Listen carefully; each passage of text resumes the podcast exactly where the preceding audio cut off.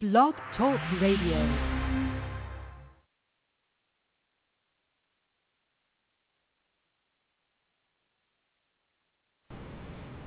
Blog Talk Radio. Today on Backroom Politics, we talk the Pulitzer Prize going to The Guardian and The Washington Post on their Snowden coverage. We talk about Secretary Sebelius' resignation from HHS. At the 5 o'clock hour, we'll have special guest Del Wilber, New York Times bestselling author of Rawhide Down and Bloomberg, criminal justice correspondent, and the GOP hypocrisy of family values. Can they get out of their own way when it comes to regaining their traction? That and tell me a story today on Backroom Politics.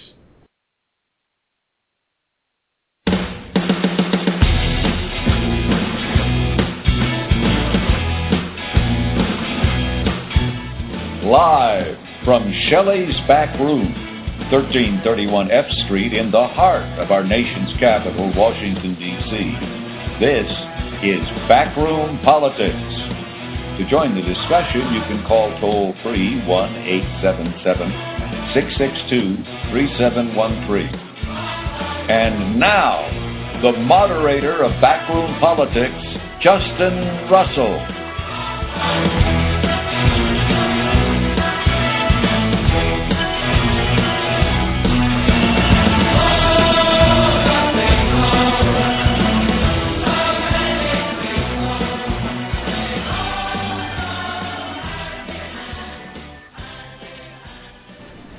And good afternoon out there in Radio Land. It is Tuesday, which means it's time for the best political talk show you've never heard of. This is Backroom Politics on Blog Talk Radio Live from Shelley's Back Room, 1331 F Street in the heart of our nation's capital, Washington, D.C.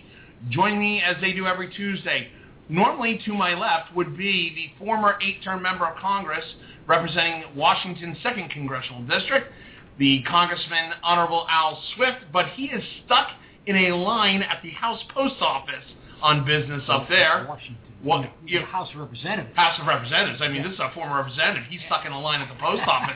to my tw- he'll be here shortly. Joining us, me to my 12 o'clock across the table.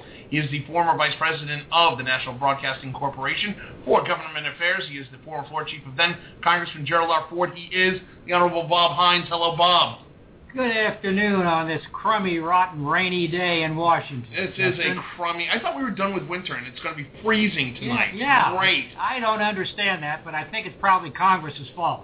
Uh, and probably. And to my right, ironically, he is the former Undersecretary of Commerce for International Affairs. He is longtime Senate staffer on Washington Insider and a very handsome, distinguished fellow from the Stimson Center. He is the Honorable Alan Moore. Hello, Alan. Hey, Justin. Uh, Carl Tubin is celebrating Passover to our Jewish listeners. Uh, you know, L'chaim, happy Passover to you and yours and your families. And joining us on the air from remote locations we don't even know where, she is the former House Counsel for Homeland Security under Bennie Thompson. She's a former Obama appointee as General Counsel of the Maritime Administration. She's the Honorable Denise Krepp. Hi, Denise. Hi, Justin. Greetings from Fayetteville, North Carolina. Woo! Oh, down your own, down down by your kin. Yes, I am. There you go. Hey, uh, I want to start off before we get started and everything. We've got a busy show today, but I, I do want to talk about one thing real quick on a serious note. Uh, today, uh, April fifteenth, along with being tax day, but today is the one-year anniversary of the bombings and the horrific events that surrounded the bombings at the Boston Marathon on Patriots Day, exactly one year ago today. Uh, a lot of media coverage going on about it. However, we here at Backroom Politics just want to say one thing about this. Uh, it, the events were tragic.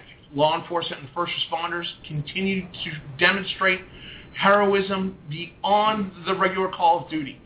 Uh, when times get tough, the people in the first responder community, and in this case, the people of Boston, show why they are in fact Boston strong. For those who lost, for those who lost their lives, we keep them in our memories and our prayers. For those who were directly affected, who were injured, and those who had family members that were injured, our support and our prayers continue to go out to you.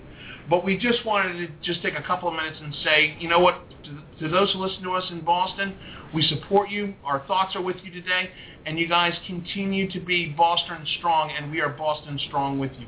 Uh, that being said, uh, we'll keep you guys in our thoughts and our prayers all day. Let's get right to it, folks. The first topic of business today. Uh, by the way, you can join us uh, on the air if you wish, toll free, 877-662-3713. You can email me your questions at justin at backroompolitics.org, or you can tweet your questions to me at backroompolitics on the Twitter system. Uh, first line of business. The Pulitzer Prize goes to The Guardian and The Washington Post for their coverage of Edward Snowden. Oh, let's just be clear about this. Uh, I've got so many thoughts on this, but uh, Bob, you are former vice president of a media source, obviously one of the largest media sources in the country, the National Broadcasting Corporation, NBC.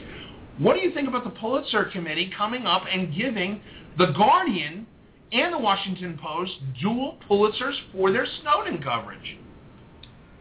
Ahem. Go. How about it? It's an unusual uh, award. It is usually given for insightful political uh, reporting, in, uh, you know, working on interesting issues, finding out uh, some uh, some of the problems that are going on someplace on Capitol Hill or someplace else. That is really uh, is really deep work and hard background re- reportage.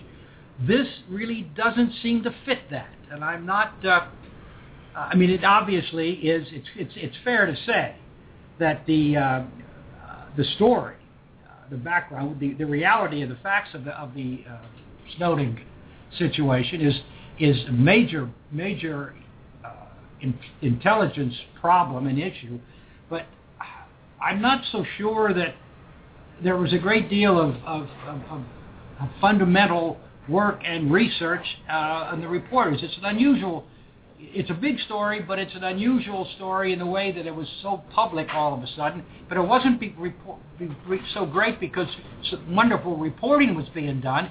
It was just that the story was coming out all over the place. Well, I mean, first of all, I, w- I want to read the citation that was put out by the Pulitzer Prize jury uh, at pulitzer.org.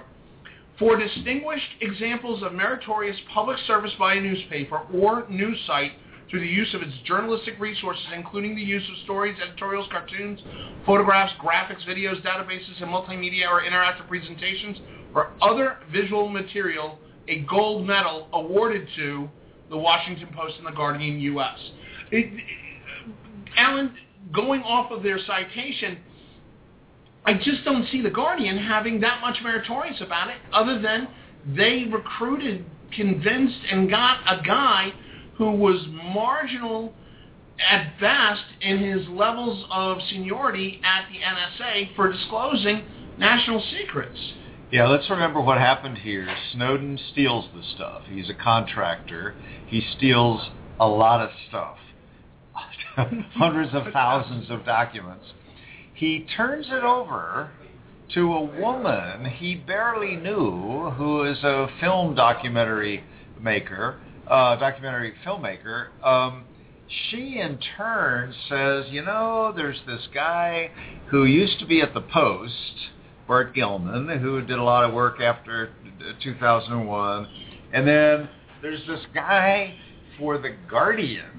He's not even really a journalist. He lives in Brazil. This guy Greenwald, um, but she, they were two people known to her she was the connection. She was almost an accidental connection to Snowden, and then she was the link to the Post and and to the Guardian.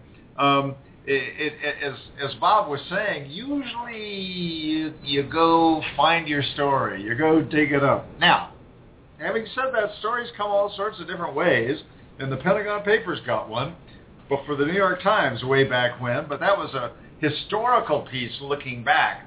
This is ongoing stuff. There's a lot of national secrets that are involved here. It's clearly illegal. You bring these papers in. The Post, before they were done, put 28 people on this thing. They threw everything at it. They dug, they talked, they gathered a lot of extra information. They did a great job with the story, way more than than uh, than the than the website of of the Guardian, which isn't even. I mean, arguably, the Guardian's a British-based paper. You're supposed to be a U.S. paper, an American paper, to win the the Pulitzer. And apparently, what they did is they said, well, they they published it on the website, which is an American website.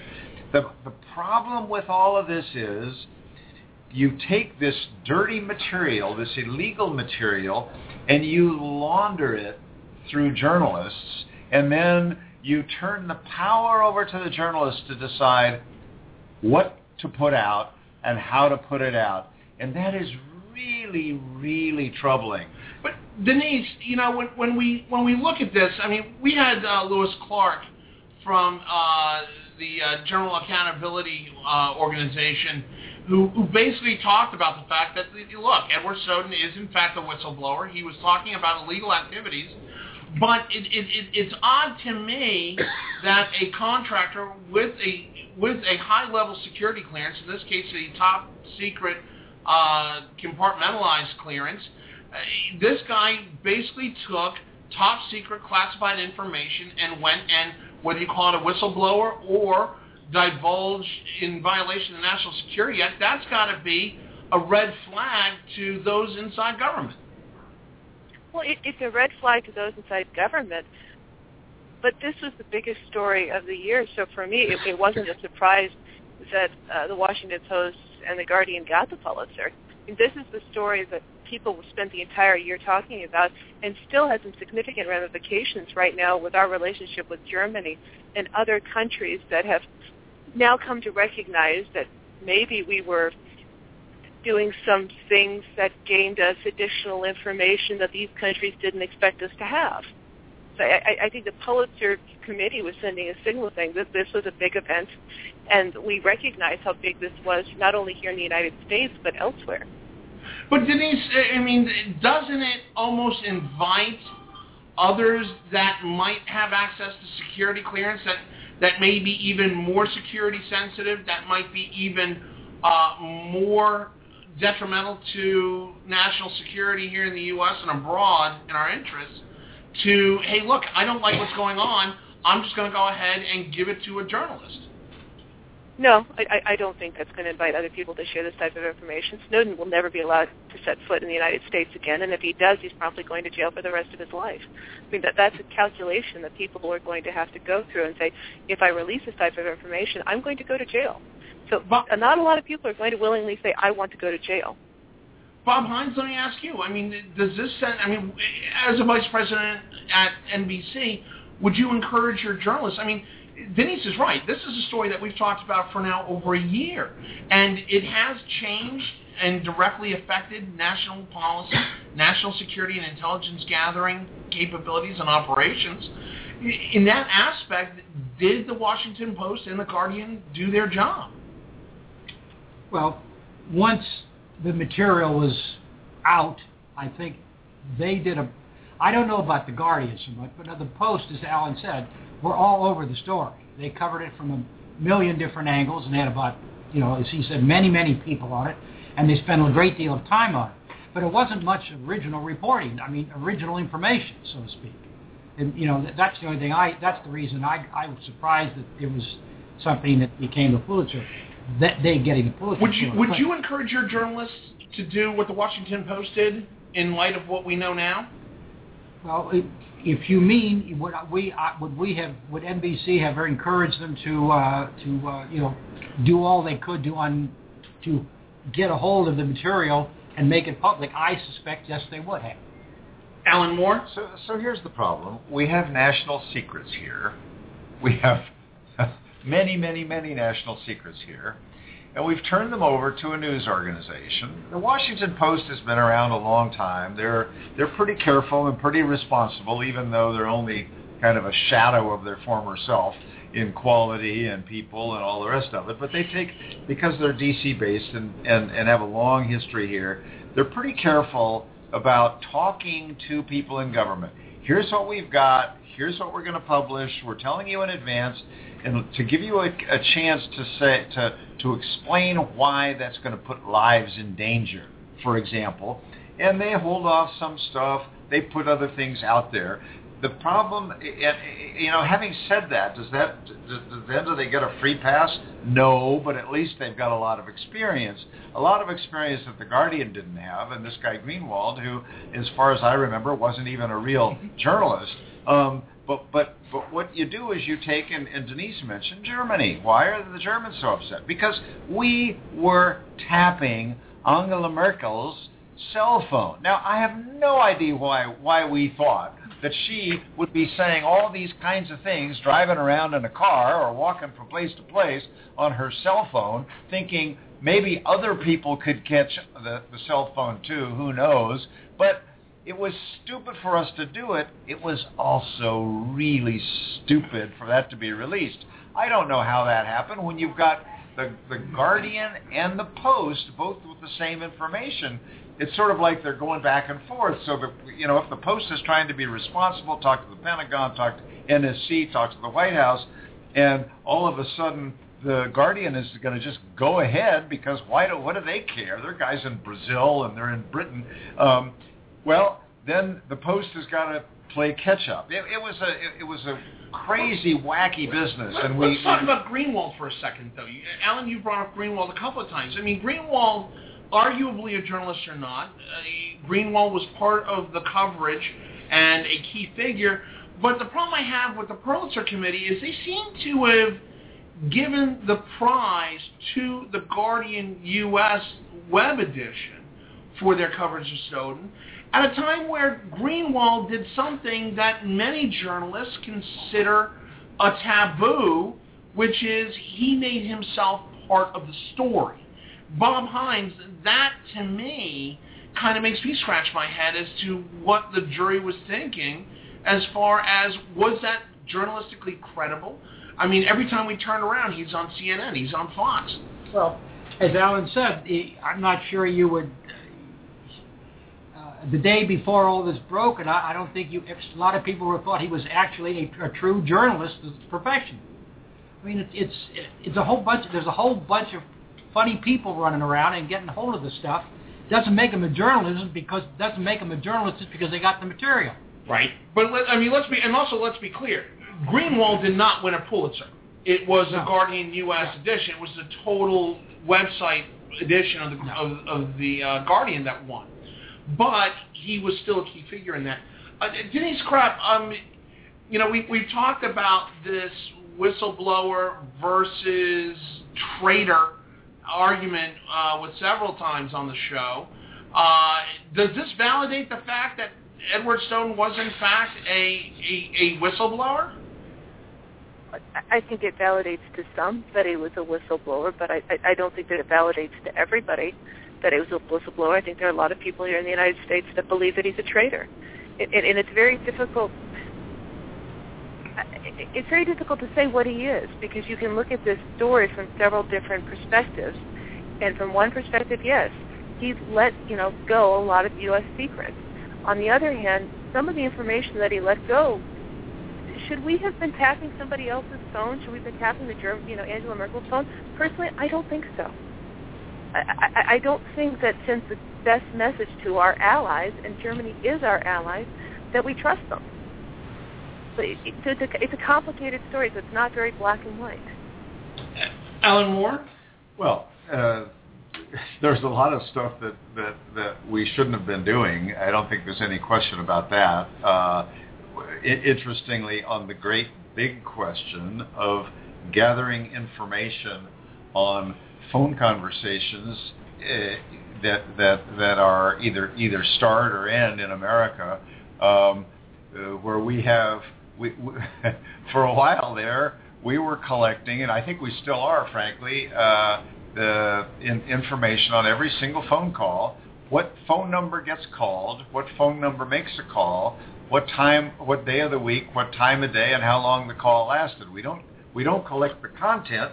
That was that, that, not because we wouldn't want it. It's just to be crazily, completely impossible. The whole point of all of this is when we find somebody in uh, in uh, Tunisia, for example, who's uh, uh, making some phone calls, and we have reason to believe that they're terrorists, and we discover that they're talking, that they're making phone calls to some uh, handful of numbers in America, we can go look at those look at those people. So we're collecting billions and billions and billions of information in the hope that there may be a handful of pieces of information we might want. Is that a good idea? Who the heck knows?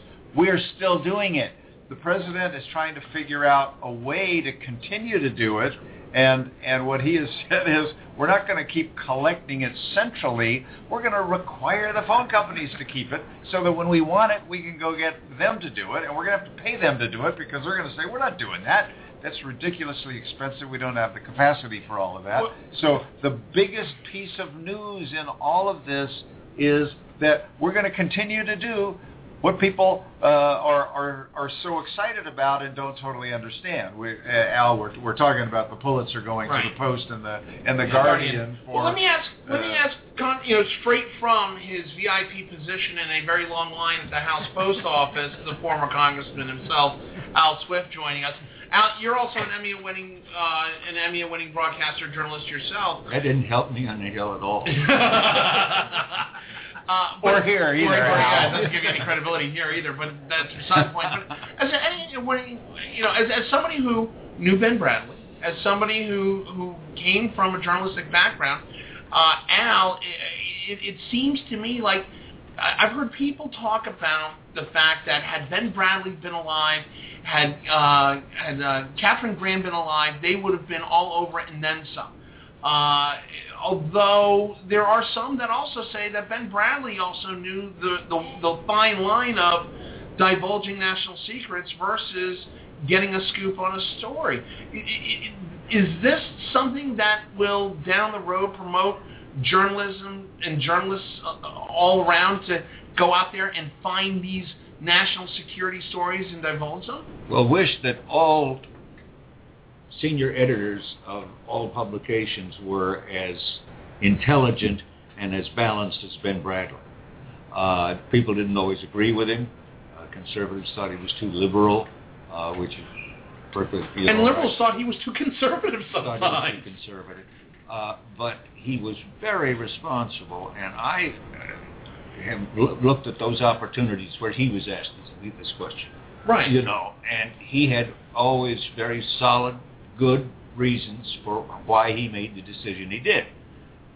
You didn't always agree with those either, but he had rationale, and it wasn't just a public's right to know, screw you, uh, kind of a, a, a response. So I and, and Katharine Graham had guts. The combination was dynamite, and uh, they they might well have uh, handled this uh, more aggressively. Bob Hines, you also knew Ben Bradlee in your time here in Washington. Incidentally, I didn't know Ben Bradlee. That oh, I thought you. No, see, No, you I- talked about Ben Bradlee a couple of times there. And see, look, well, I, I you're correcting your own facts. That's awesome. Al may be old, but he's not that old. oh, okay. Bob, you also had interactions with Bob with Bill Bradley uh, back in the day. Uh, Bradley, Well, my some are saying today that this is our modern day Watergate for the Washington Post. in, in in some ways it is. I mean, let's put it this way: when you get the kind of information that the Post got, there's no way that they're not going to take a real hard look at it and say, "Can we? How can we use this?" Because they're not just going to put. They're not just going to say, "Fold it up and put it away and lock it away in a closet." They can't do that. They're journalists, and they're going to do something with it. I mean, to, that's just the way the But, journalism but Bob, works. let, let me bring up this question though, Bob. When we talk about this, you know, when we do put it in the pro, in the perspective of this is a modern day Watergate for the Washington Post, they won a Pulitzer Prize for their coverage of Watergate. Uh, ben Bradlee and Katharine Graham were very much instrumental in promoting and getting that story to the front page from Woodward and Bernstein. Uh, it, when you look at this right now, Watergate didn't involve national security. It was catching the president in a lie. This involved national security. Is there a difference? Of course, there's a difference. There's a difference in in impact more than anything else. I mean, so so so the so President Nixon was you know and his team trying to get reelected were were doing things they shouldn't be doing. Big blanket deal as far as the French or the Germans or the Italians or anybody else cares about. It was important for it was important to the United States. It's it's it wasn't important around the world in that sense. It may have it may have weakened the president, certainly it did, and it may have held the United States up to uh, you know but probably a bunch of Italians and French would say, yeah, they're just like us. But the fact of the matter is, the reality is, they're very different issues. One a domestic issue completely, and the other one an international disaster for the United States all over the world with our friends who are just suddenly discovering that everything they're talking about is being given given to the United States uh, because they're taking they're stealing telephone messages. Congressman Al. How naive can they be? They're doing it to us. Sure. What what on earth makes them think we're not doing it to them? This is this has been going on for. I, I, I was told that during the Second World War, the Germans who were based in Vienna would play golf on Tuesdays, Thursdays, and Saturdays, and the Allies would play it on Mondays, Wednesdays, and so forth. You know, everybody in town was a spy. Everybody was spying on everybody else, and everybody knew it. And to come in and say, "I'm shocked," I'm shocked to know there's spying going on here is ridiculous. Well, well, Alan Moore, this Congressman Al brings up a very valid point. Was this basically media hyped up to generate their own news cycle? Well, look, um, the the scope of what was go- what was going on, which was made possible by significant changes in technology that simply didn't exist in the past, um, uh, is is uh, awe-inspiring in its way, just because it because it is so massive. Um, but I, I think you know the Pulitzer notwithstanding, that this was a very big story. It's still playing out. There's still you know we've got we've got people at the Post and people at the Guardian playing God, deciding what to put out, whether somebody's going to get hurt, and the team at the Washington I don't I'm not that comfortable with having a team now it's the second team if you will at the Washington Post make those decisions and I'm really not comfortable with this sort of group the, the the ragtag group at the Guardian and this documentary filmmaker who was the original conduit. So Pulitzer fine. It's done and it's not that big a surprise as as Denise said what what I think is the bigger question is what rules should govern the behavior of journalists who uncover national secrets that are illegal to to make public? And that question doesn't go away. There's so many news sources now out there in the world of cable TV and the internet um, and and social social media that the ability to control information is harder and harder to do. The the the, the newspapers, the the journalists of the world, whether the real ones or self self named ones, all want some kind of protection. Oh my God, First Amendment, we got to be able to say what we what we want to do. And I just think that that that we have got to come back in the modern world and, and look hard and say, what are we willing to tolerate, um, and and what are the uh, uh, where do we draw the line on what we what's permissible in terms of divulging secrets and, and, and what isn't, and what the ground rules really are for for journalists. Denise Krepp? I agree with Alan. I mean, you, you've got a lot of different sources, but I, I just want to remind folks that back in 19, you know, 17, when Pulitzer, you know, the prize was first given out, there were a lot of complaints about journalism back then. I mean, you had complaints being called you know, yellow journalism, and and did the journalists start the war between the United States and Cuba? I mean, the the statements we're making about journalists today have been made in the past for over a hundred years. We're in changing times. The journalists we have now are different than the we had a hundred years ago, but we're going to have to learn to adapt to what, Denise, what we're seeing. Denise, now, and as part of that adaptation is is how we do this. But Denise, we also talk about a time, you know, we're in different, a whole different world when it comes to journalism. We have umpteen different agencies with 24-hour news channels. They're working a 24-hour news cycle. We have the internet. We have bloggers. We have journalists that may not really be journalists or members of the press. Uh, you know, we go back and I go and I keep using this one statement from one of my favorite films, An American President, where Martin Sheen looks at uh, Michael Douglas and says, you know, if you know if if uh, FDR had run for president today, he never we never elect a president in a wheelchair.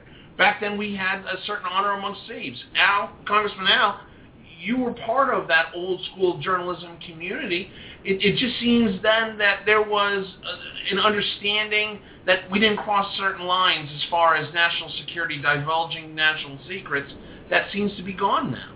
There, there was some, but uh, this debate has gone on as long as uh, as long as we've had a free press, and will go on as long as we have a free press.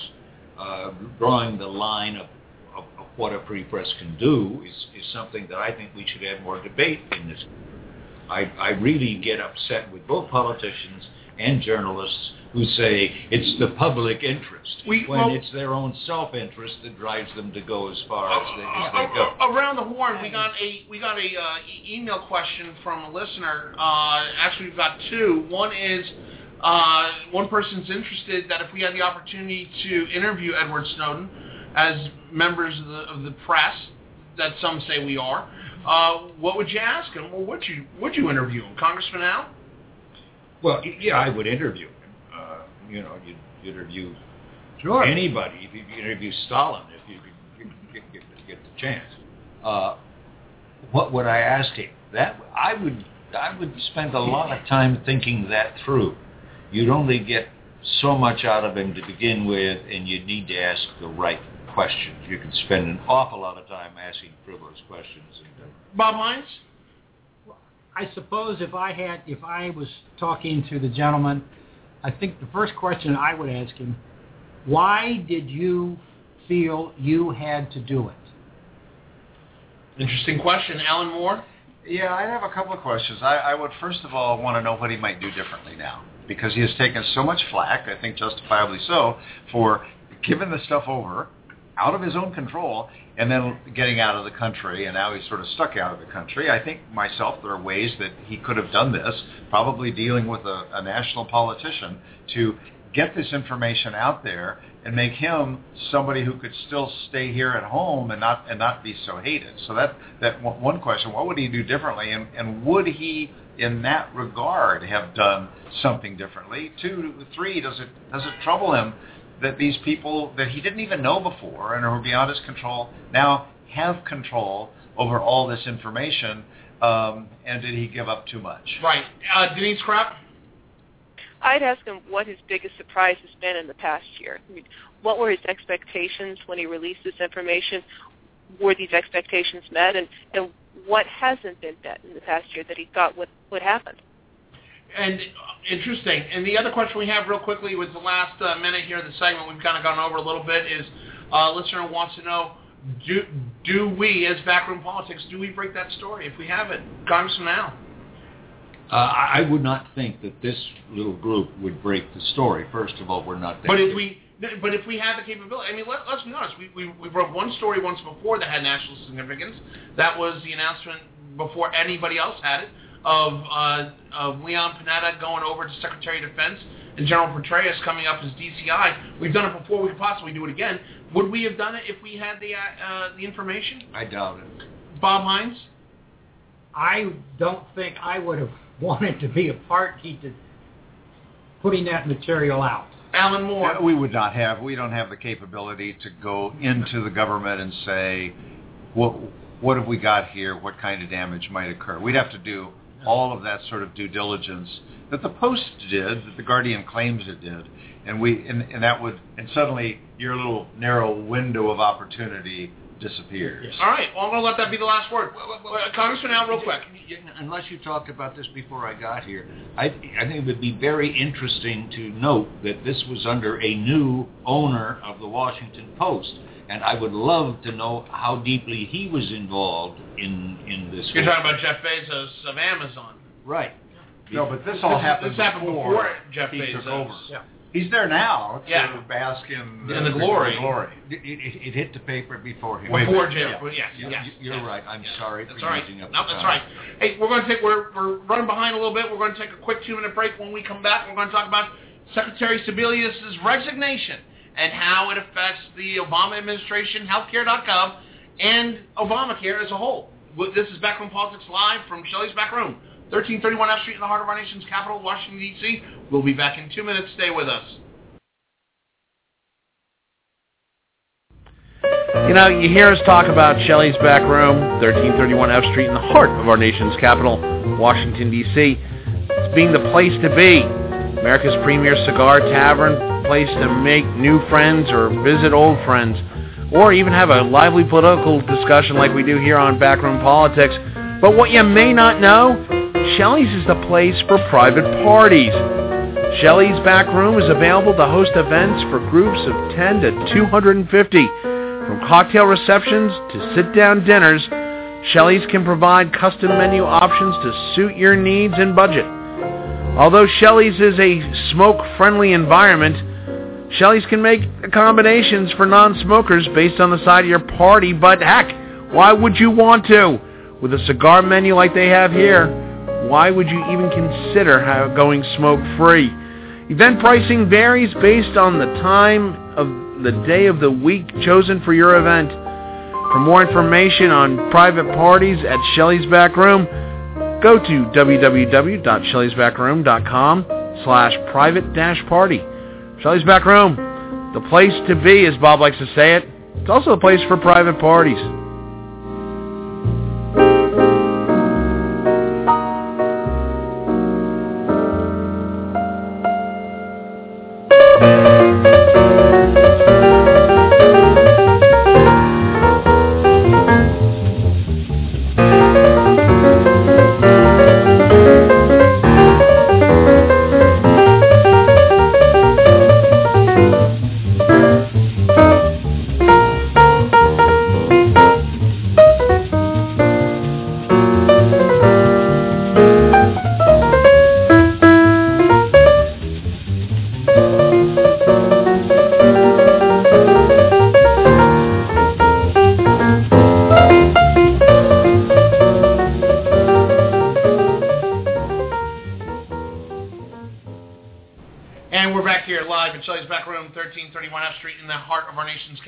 Washington, D.C.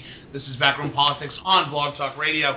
Uh, we're talking real quickly about uh, the resignation of Secretary Kathleen Sebelius as the Secretary of Health and Human Services.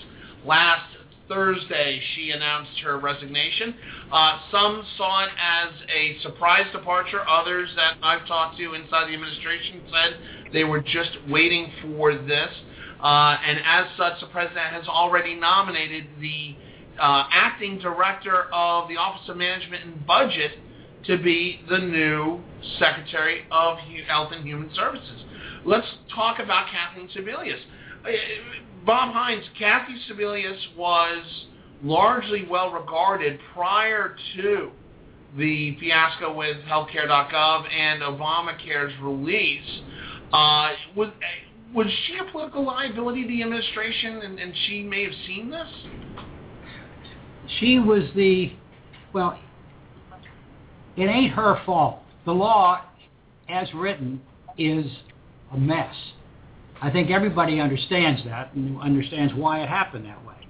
But the fact of the matter is, she was stuck with a very difficult piece of legislation which is poorly drafted, poorly done, and you, you know, you can't fix all that stuff until you, until you see the problems developing, and it overwhelmed everything.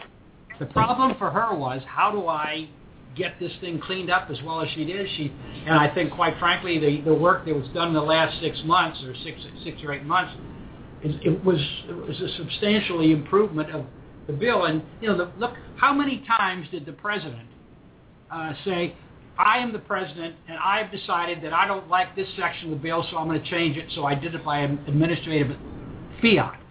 Things like that had to be done, and it's not. It has nothing to do with Sebelius or his people or her people in the department. It has to do with the fact that the legislation was poorly drafted, quickly done, and because it was that way, when the real world got to dealing with it, the insurance industries and everybody in the state governments, everybody saw the problems and brought them up, and there were just all those problems there, and she was the one who everybody said, why don't you do it right? Hey, hey Denise Krepp, let me ask you the question. Uh, was, was she sacrificed by the administration? Was, it, was she unfairly targeted?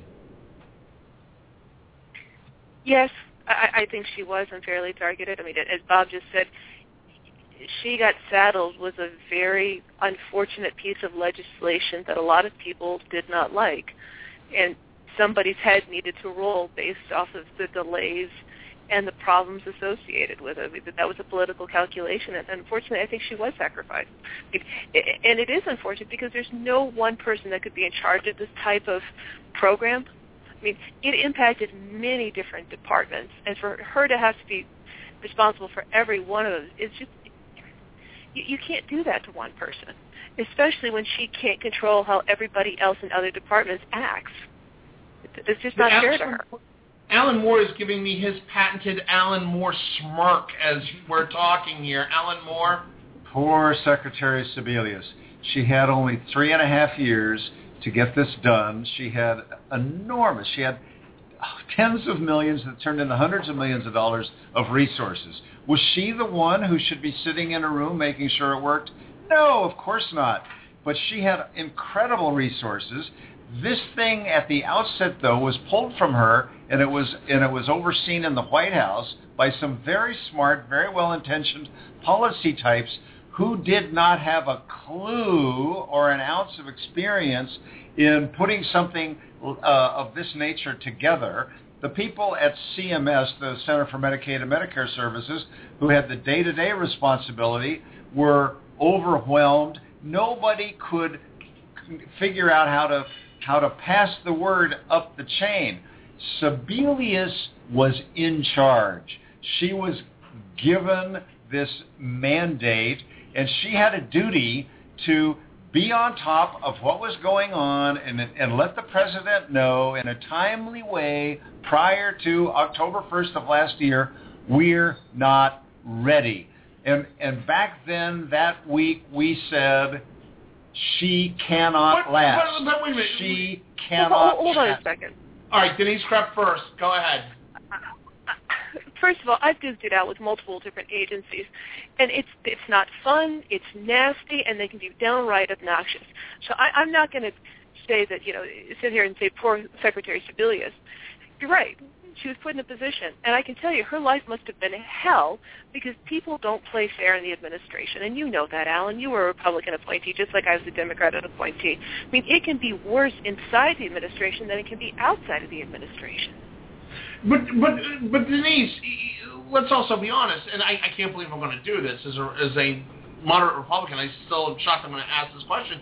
But to me, it seems like that Kathleen Sebelius, the Secretary of HHS, got dealt a bad hand of cards, and even with all of her political prowess, even with all of her abilities, she still seemed to be directed by the White House and the administration to put forward. I mean, we, we're just talking about healthcare.gov and Obamacare. We haven't even talked about the fiascos of the religious organizations and birth control.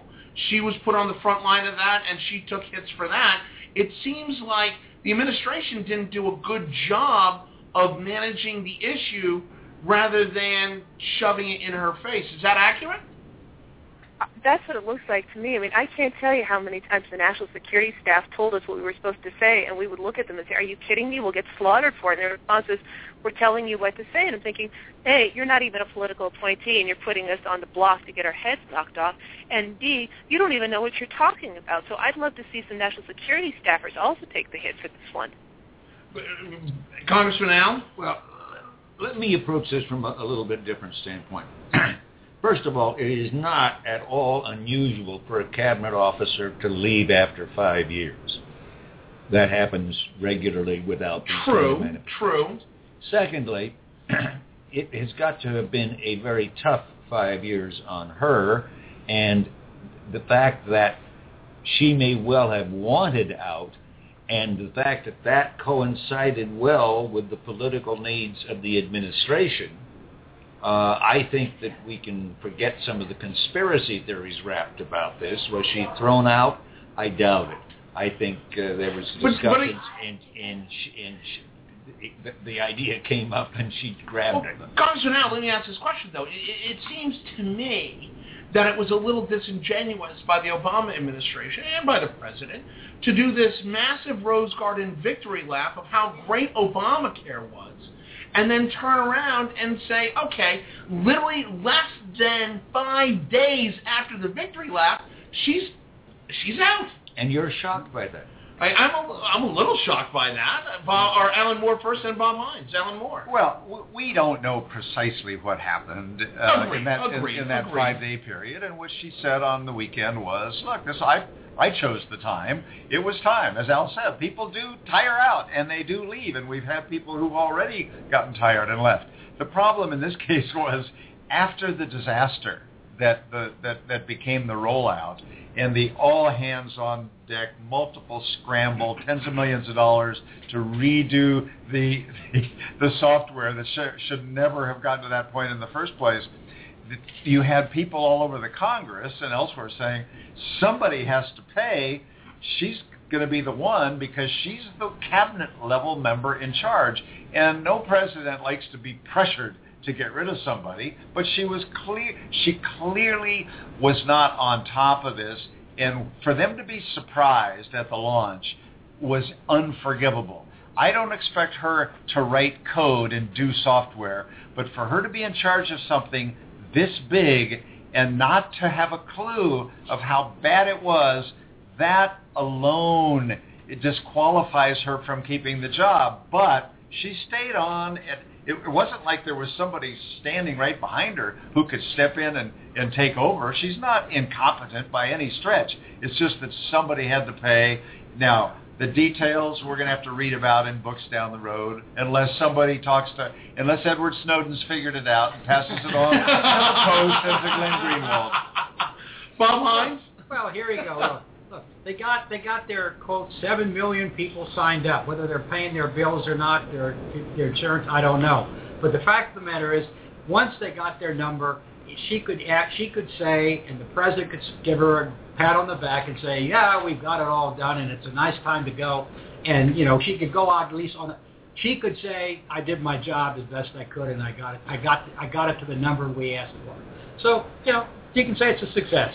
But now with with, with Sylvia Burwell, who was the acting, who or still is actually the acting director. She's not acting. Oh, she, is the director. I'm the sorry, I kept saying. confirmed director of OMB. Yeah, I- I apologize. Confirmed unanimously not that long ago. Right. Good luck this time. Well, that, that that's what I want to bring up is is is is Sylvia Burwell, who a lot of people I've talked to in uh, in Congress and in the administration has tremendous street credibility. She's well liked, and what I've heard out of the administration is that they are putting her up because of her successes at OMB to take over what some are seeing now is a fractured, damaged good in HHS is she really walking into a fire pit right now? And can she fix it? Al Al Swift?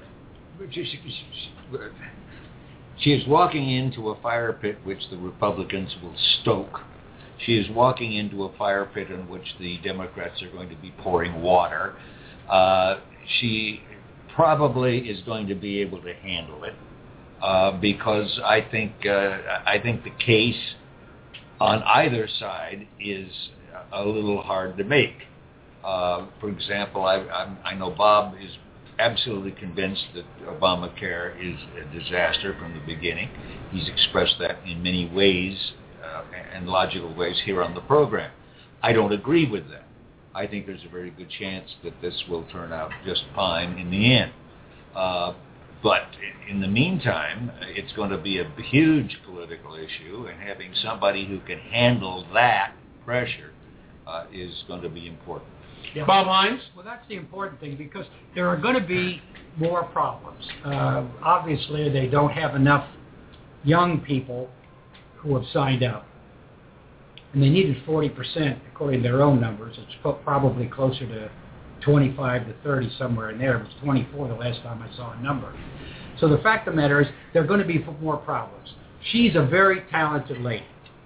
Uh, but the, this bill is, is going to, it's, you know, I think eventually, you know, you know, he's got another two, they got another couple of years to, as long as the president's in, in, in office, to continue to do what they've been doing for the last several years, and that is every once in a while, by administrative fiat, fixing what they didn't fix to begin with.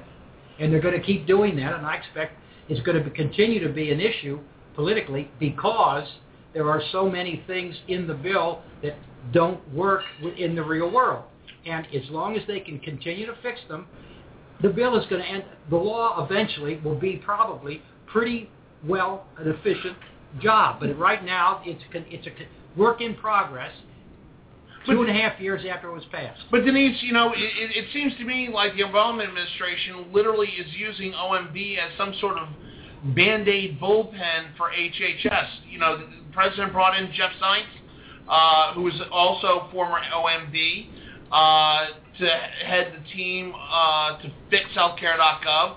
Phil Schiliro, uh, who was a legislative liaison, Phil Schiliro came in, also was uh, instrumental in OMB. He came in and also was looking at this. And now you got Burwell. Is, is, is management and budget the right mentality that you need to fix the larger scale HHS? Absolutely. I, I think it's a very smart choice uh, to make because OMB is going to understand everybody's equities. So it's not just HHS's, it'll be Treasury, it'll be Veterans Affairs. There are a lot of different equities that are in play here relating to Obamacare. And by bringing in people who understand those equities and who already have relationships with the other departments, those relationships will help them implement this at a hopefully um, at a better pace and one that is a little bit more organized. Alan Moore, do you agree? Well, it, it, it seems to me that it, it's not about the, the OMB position. Um, it's about who the person is. Uh, o, if, if you are running OMB, you got a very, very, very big job in government.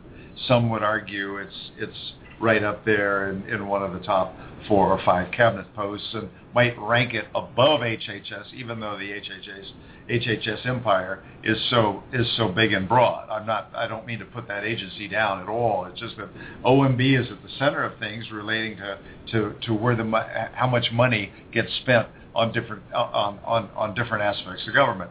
She, Sylvia Matthews Burwell, was a deputy director of OMB back in the Clinton administration. Then she spent about eight or nine years with the Bill and Melinda Gates Foundation. Then she went over to run the family foundation of the Walton family, the Walmart fortune.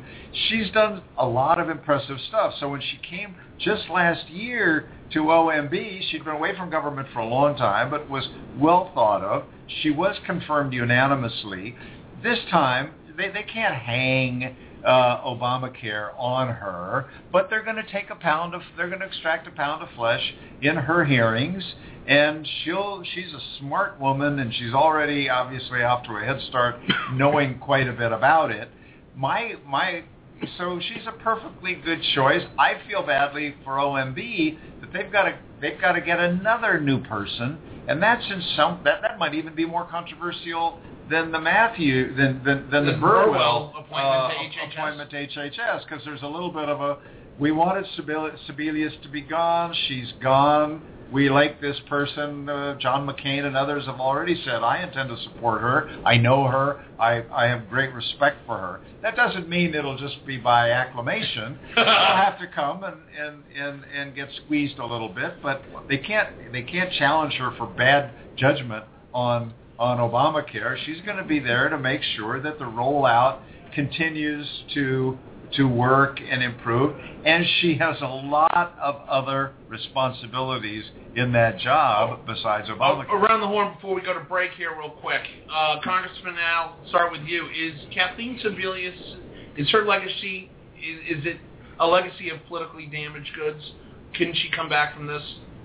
Uh, she could uh, in the future, in the future, uh, depending on uh, what she tried to come back as. I think it should be is her political career done?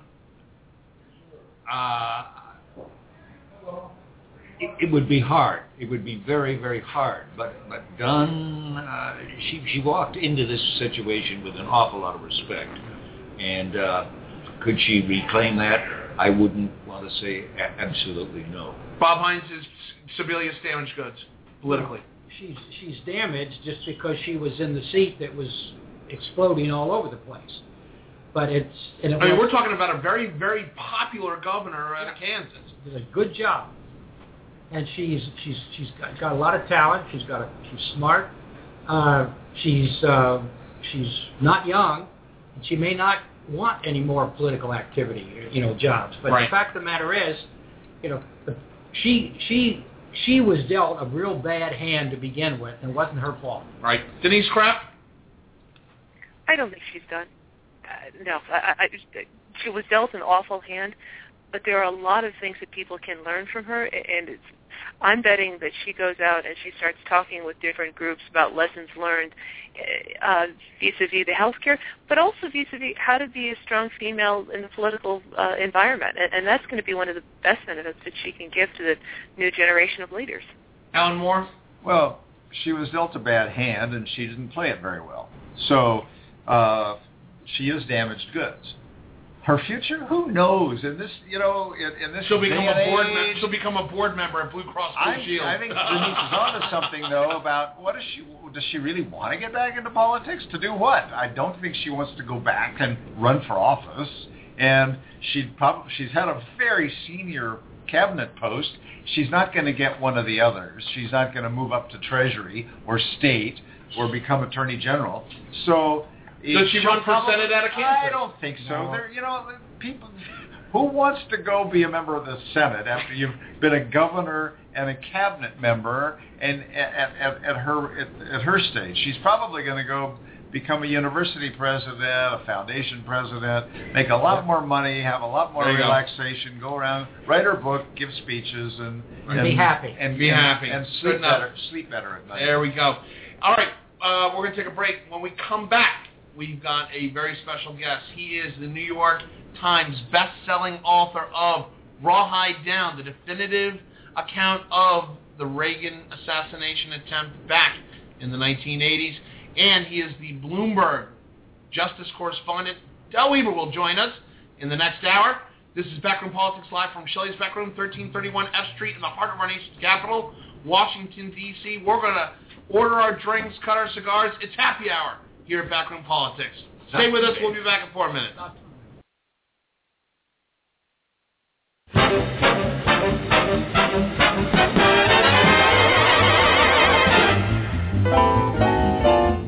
Happy Hour on Backroom Politics is sponsored by Shelley's Backroom, 1331 F Street, in the heart of our nation's capital, Washington, D.C., America's premier cigar tavern.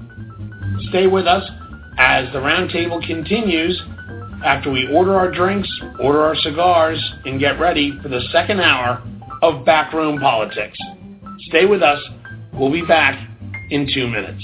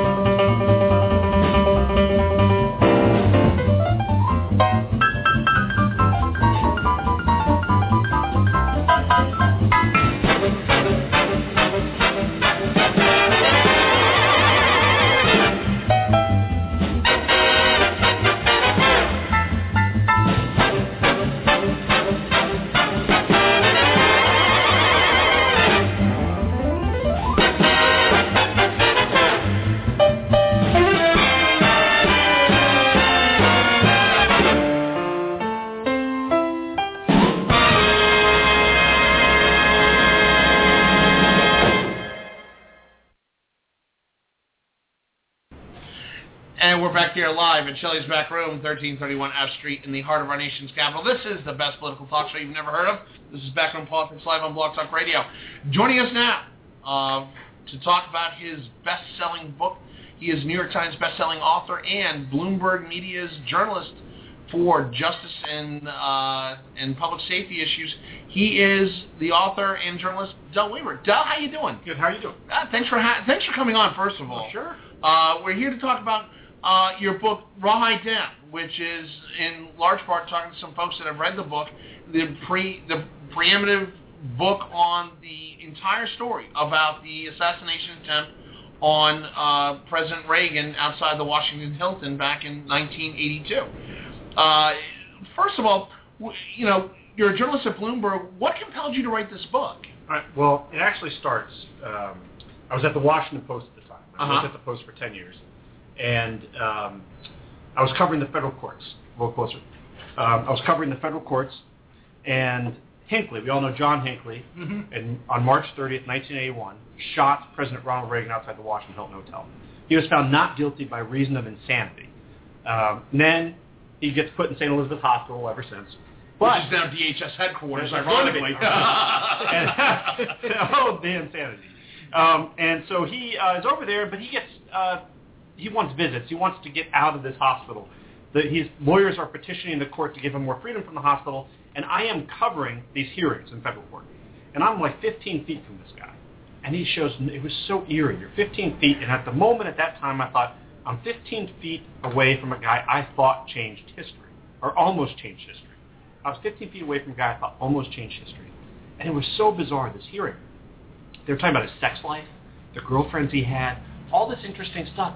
He showed no emotion. It was like someone had taken a mask of his sleeping face the night before, and he put it on. It was just flat effect, and it just stuck with me. And like, that's so interesting. I was so close. Then about a month later, I get a call. I get summoned to the FBI Washington field office. The director of the office, Joe Persichini, summons me. We need to talk right now. We need you to stop working on this investigative story you're doing about a totally unrelated matter.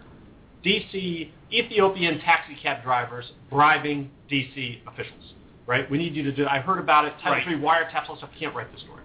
I come over. We're sitting at his conference table, and he's like, "Don't do this story. You're going to wreck our case. You're going to mess it up." I'm like, "Okay, okay, I get it. I, I'll let you go with the case. I won't report anymore." But we talk about it, and um, and uh, we t- we and I agree not to kind of write about it right now. He goes, "Okay."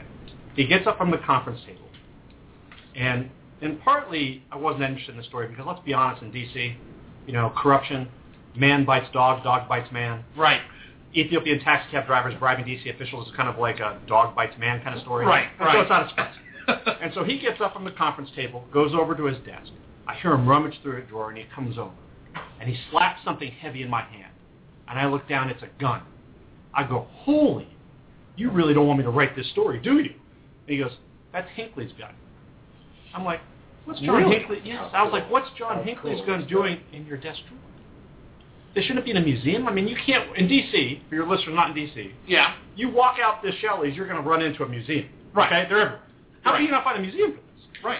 And so it got me really curious. I went to the library to try to find a book on this event. Now I'm really curious. I'm not the brightest bulb, but I'm not as dumb as a rock. And I've now had two like moments in time with this fantastically interesting tale, and I and I, I wanted to explore more. Go to the library, not a single book on the day. So then I call the guy on the book jacket, this dude right here, Jerry Parr. Right. He's an agent who I will discover saved Reagan's life not only once on March 30th, 1911, but twice. Twice.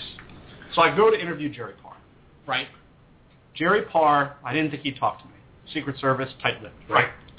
Oh my God, you could not get Jerry Parr to stop talking. blah, blah, blah. By the end, I knew I had a great book. Okay. And sometimes I think it helps if I set the scene to March 30th, 1981, a day much like today in Washington, dreary, cloudy, Cloudy, rainy. Right. to set up why I think this day not only was as significant to history as if the assassination attempt had actually gone, had actually worked, but also to talk about how it transformed Reagan's presidency and catapulted it forward. It recalibrated everything. So uh, let, let's go back to that day. Um, President Reagan is giving an address at the Washington Hilton. Yes. It was supposed to be just a rudimentary movement of his Secret Service call, code name at the time was Rawhide. Uh, it was supposed to be a rudimentary movement for Rawhide from the Washington Hilton back to uh, the White House, and there had not been any indication that there was going to be an attempt on the president's life. Uh, it, it, at some point, it happened so instantaneously. What did you discover in writing the book as to just, I mean, we're, not, we're going to get into the larger chaos, but the chaos there on the scene as it happened, what did you find? Right. Well, so this is March 30th, 1981. The president, as you said, delivering this kind of routine address to the AFL-CIO. Mm-hmm. He's delivering this address. It's 2:27 p.m. He's walking out of the hotel. Now, we've all seen the Washington Hilton Hotel at this table. Right. People now know it's a really neat hotel. Built in the 1950s and 60s, and it was they designed it on the premise they wanted the president to come to help them fill their majestic ballroom. Right. So they put a special entrance on the side of the hotel called the VIP entrance just for the president, but they did not consult the Secret Service on the design of the driveway leading to that entrance. Right. It was too narrow for the 13,000-pound limousine known as Stagecoach. Right. So they drop the president off. They can't leave the limousine there for a bunch of reasons. They have to back it up, point it out towards the T Street. So the president, when he leaves the hotel, he's dropped off. When he's dropped off, he's dropped off at the door. But when he leaves the hotel through the VIP entrance, he has to walk out the driveway 35 feet to the door of the limousine because they couldn't leave it in front. Otherwise, would get caught in the curb, caught in crossfire. This was the compromise they made for security. He walks out the hotel, 2:27 p.m. He's heading towards the limousine. He doesn't know that 15 feet from him, behind a rope line, unsecured rope line, no magnetometers, is John W. Hinckley Jr. John W. Hinckley Jr. was on his way transiting from Los Angeles, where he made one last failed attempt to be a songwriter, not a very good one, Right. across the country through D.C., on his way to New Haven, Connecticut, where he wanted to kill the object of his obsession, Jodie Foster. Mhm. He was obsessed with this woman since 1976, thinking of the movie Taxi Driver. Mm-hmm. He wakes up that morning. He had stalked President Carter before. He thought killing President Carter in October 1980 would endear him to Jodie Foster.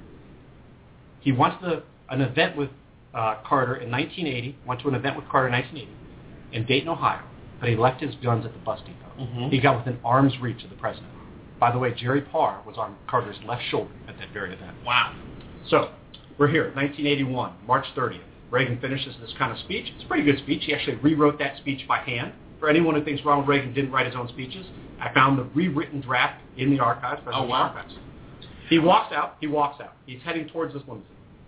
Behind the rope is John Hinckley. John Hinckley, the, that morning, had woken up in his crappy hotel, opened the newspaper, the Washington Star, and seen on page A4 the president's going to be at the Hilton at 2 p.m. I'm going to take my little gun, 22 caliber revolver, head to the hotel, and see how close I can get. 15 feet, the distance of a free throw. Go shoot a free throw. That's how close John Hinckley was to the President of the United States. Reagan approaches. John Hinckley pulls out his gun. He unleashes six shots in 1.7 seconds. 1.7 seconds is the time it takes me to say 1.7 seconds. Right. First shot hits Jim Brady in the head. The second shot hits Tom Delahanty, a D.C. police officer in the back.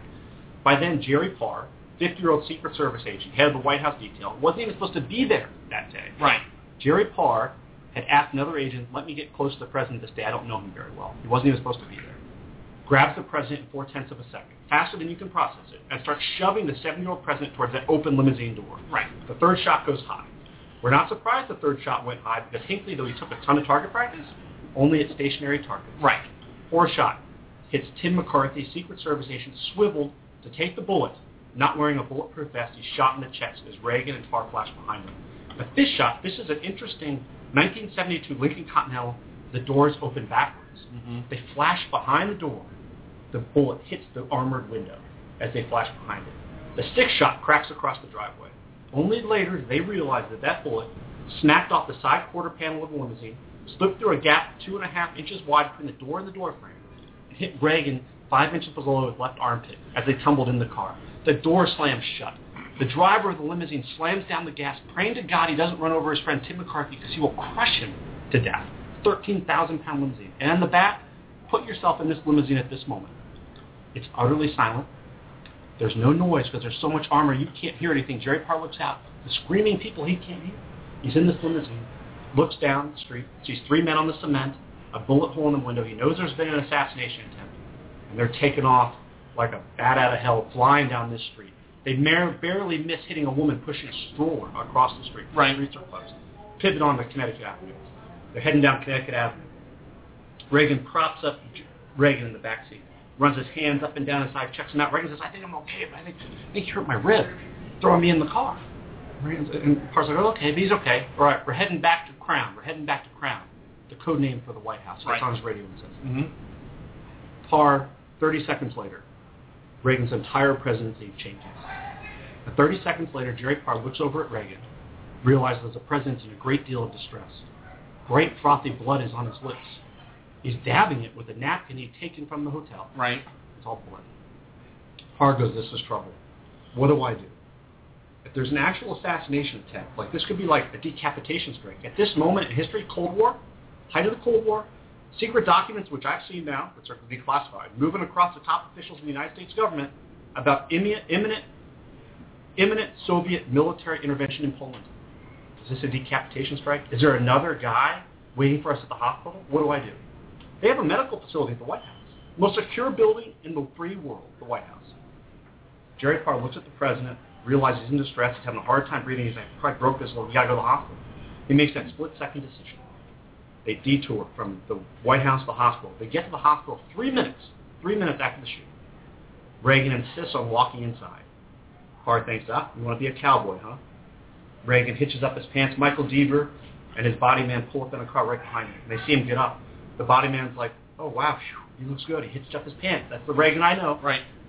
Deaver is not so sanguine. He thinks, oh, my God, he does not look so good. Reagan insists on walking inside the hospital. He gets in about 20 feet, collapses like a dead weight into the arms of his agents. I interviewed a paramedic who was right there, saw all this happen. Paramedic said, Del, I saw the president's eyes roll in the back of his head, and I thought he was Code City, meaning he's going to die. They rush him over to the trauma bay. They throw him on the trauma bay. The nurse, they, they this suit, they've cut off this brand new suit. His brand new suit given to by Nancy Reagan. Mm-hmm. Not a good idea to cut off a brand new suit given to you by Nancy Reagan. they cut that thing right off. Right. It's gone. He's naked on the table. A nurse, Wendy Koenig, is trying to get his blood pressure. She can't detect it. She begins to sob. His blood pressure's so low. He's a 70-year-old man. Remember Right. this. Can't get his blood pressure. It's so low. She starts to cry. The last time, and she has a flashback to the one time she ever saw her father cry. When she came home on November 22nd, 1963, Right. and saw her father cry. So let me ask, let me ask you when when, when Don't we stop it. no, man. Oh, well, Don't no, okay, stop it. we just get keep Okay, going. no, keep going, keep going. Okay. All right, all right. So they're in the trauma bay and they're trying to resuscitate him. Everyone's doing their jobs. This is like the height. This is the beginning of great trauma care in the United States. In, in the United States, in 1970s, 1970s, you had a better chance of surviving a bullet wound in Vietnam than you did on the streets of D.C. Better chance. But they've reinstituted how they did trauma care at, at GW Hospital. And they made it like everyone has a job. Everyone's doing something. She's trying to get his blood pressure. She finally gets it. It's 60. By the way, anything under 90 is shot. He is screwed. They think he's going to die. I didn't interview a single person who treated the president at that moment who thought he would. This technician threads a three-foot-long IV line from Reagan's right elbow all the way to his heart so they get better measurements on pressure and get fluids to the heart quickly. And she is checking this. Only then does she look up. She does her job. She looks up and goes, oh, what are all these guys here with Uzis and the earpieces? And she looks down, sees it's Reagan. she can't concentrate. She turns around, gets smelling salts off the shelf, and does it to focus. They do their jobs. They're pumping it. They're doing everything. They tr- they pump, pump him full of fluids. They get his blood pressure up. They stabilize him. But they still don't know what's wrong with him. Finally, a Vietnam vet comes in. He had actually been an intern doing like some anesthesiology thing. Right. Totally. But he had been a helicopter pilot in Vietnam and had crashed and been beat up and shot and all kinds Right. of stuff. He walks up and sees a tiny little slit in Reagan's side. And if you have a dime, this the bullet got flattened into the pretend this is a dime. Bullet gets flattened into the shape of a dime and hits him edgewise, so there's no blood. But it hits a rib and tumbles end over end through the lung, chewing up arteries and tissue, and just bleeding like crazy. They know he's been shot. The guy was, I think that's a bullet wound. They go, oh my God, it's a bullet wound. A doctor checks his lungs. You know, hits this ho- the ho- the right side hollow, like a drum. Right. The left side solid. Solid. It means it's filled with blood. No. They decide we got to do a chest tube. They insert a chest tube, drain blood. Chest tube. A chest tube, a tube right into the chest to drain the blood to relieve the pressure. That usually solves everything. right? You get shot in the chest. Ninety percent of the time, they don't remove the bullet. They leave it there. They just remove because it's already sterilized when it hits you. So they, they blood drains and it drains and it drains and it drains. It doesn't stop. On this day, seven-year-old Ronald Reagan would lose more than 50% of his total blood volume. Good lord. Yep. Seven years old. And medical text, by the way, ER text, blood pressure lower than 60, shooting victim, his age, that much blood loss, more than a 50% chance you will you will not make it. You Wow. So they have a decision to make. What do they do? They take him to surgery. We got we stop bleeding, they stabilize him. We're going to get this bullet. We got to find this bullet. They're in surgery. And I'm not, you know, the book. Let's let's. It's a nonfiction book, so I don't Right. I don't kill Reagan in the book. Right. Um, but um, they're in surgery, and, and like that's a really dramatic tale that I've related, right? It's really cool. A lot of people don't know Right. that story. For me, the moment I'm reporting this book, I interviewed more than 125 people, read all these documents. The moment for me that it was a true, like, reporting process that I really fell in love with was when I tracked down Dr. David Adelberg. Dr. David Adelberg was a 31-year-old surgical intern on March 30th, 1981. Nobody. He woke up that morning to do gallbladder surgery. Well, he gets roped into Reagan surgery, right? Because the doctor, the main surgeon, the Navy guy named Ben Aaron, wanted his normal team. No VIP treatment. Everyone was trying to glom onto this, like, oh, the president. No, no, I want my normal team. And as Ben Aaron is in Reagan's chest hunting frantically for that bullet, worried it's going to slip into an artery and kill the president, shoot his brain and kill him, 31-year-old Dr. David Adelberg reached his hand to the president's chest, gently cupped the president's beating heart in his hand, and nestled it aside.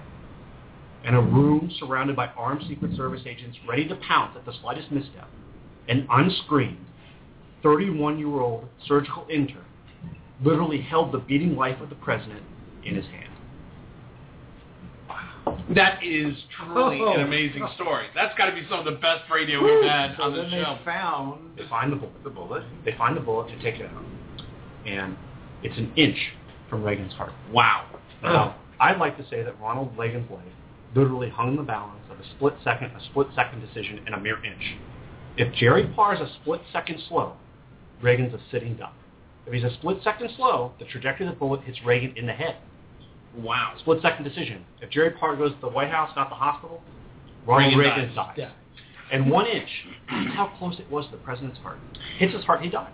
So, I mean, Oh. let, let, let's be honest. I mean, the, the trauma here that day. I mean, because we remember the chaos. Those of us, and, and, and those around the table, for those of you who can hear the mumbling, is, that is a tremendous story. Oh, When, let me ask you, when when you were writing this book, uh, the Reagan family, the Reagan Library, tends to be very guarded about uh, talk about the day, that day in 1981. They haven't been very open about it. the, the reality is, how open were they when you were writing this book? Did you get a lot of cooperation from the Reagan administration? Oh, Well, Nancy Reagan, um, you light my cigar real quick. Well, that's what we do here on Backroom Politics. What I need to do here. No, just put it, pull it down. Pull it. There we go. While you're lighting this cigar, let me see. I think you should make a, a CD of this. Yeah, oh no no, we're going to keep this one. We're going to keep this one. So Uh, okay, so all right, So so, Reagan Library, they were super helpful. You know, the archive has all this material. Like I said, I found his handwritten draft of that speech. Mhm. You know, he did that by hand. You know, people think Reagan was this kind of like bumbling guy, but he made that speech so much better. Had a good flow of sentences. Um, they also let me see in this day. I said it recalibrated Reagan's presidency. I do not exaggerate. So Reagan, at this point in time, many people don't remember, had the lowest approval rating of any president that early in his first term. right. Bottom. Al Haig, like a, ra- the the stuff down in El Salvador, the Russians, the economy's stunk, nothing's going well. Here it is. The con- everything's tanked, and our president just got shot. The last four presidents who were shot in office all died. And here's Ronald Reagan shot. And what do we learn about Ronald Reagan? My argument is that we are always looking for that unscripted moment, that moment where we get true insight into our leaders, right? Right. Because everything's so horribly scripted today. You know, it, it, it, all right. At 2:27 p.m., March 3, 1901, script gets tossed out the window. There's no more script. Right. What do we learn about Ronald Reagan? His wife comes into the emergency room. Nancy. They obviously love each other. Passionate love story. She comes in and looks at him. What Reagan says is, "Honey, I forgot to duck." And immediately, funny, right? Funny line. Bart, Jack Dempsey, he had this memory for that. But what does that tell us about Ronald Reagan? He cared more about his wife's feelings than his own. Right. He's a brave guy. All right, he gets wheeled into surgery. He sees his three top aides. Who's minding the store?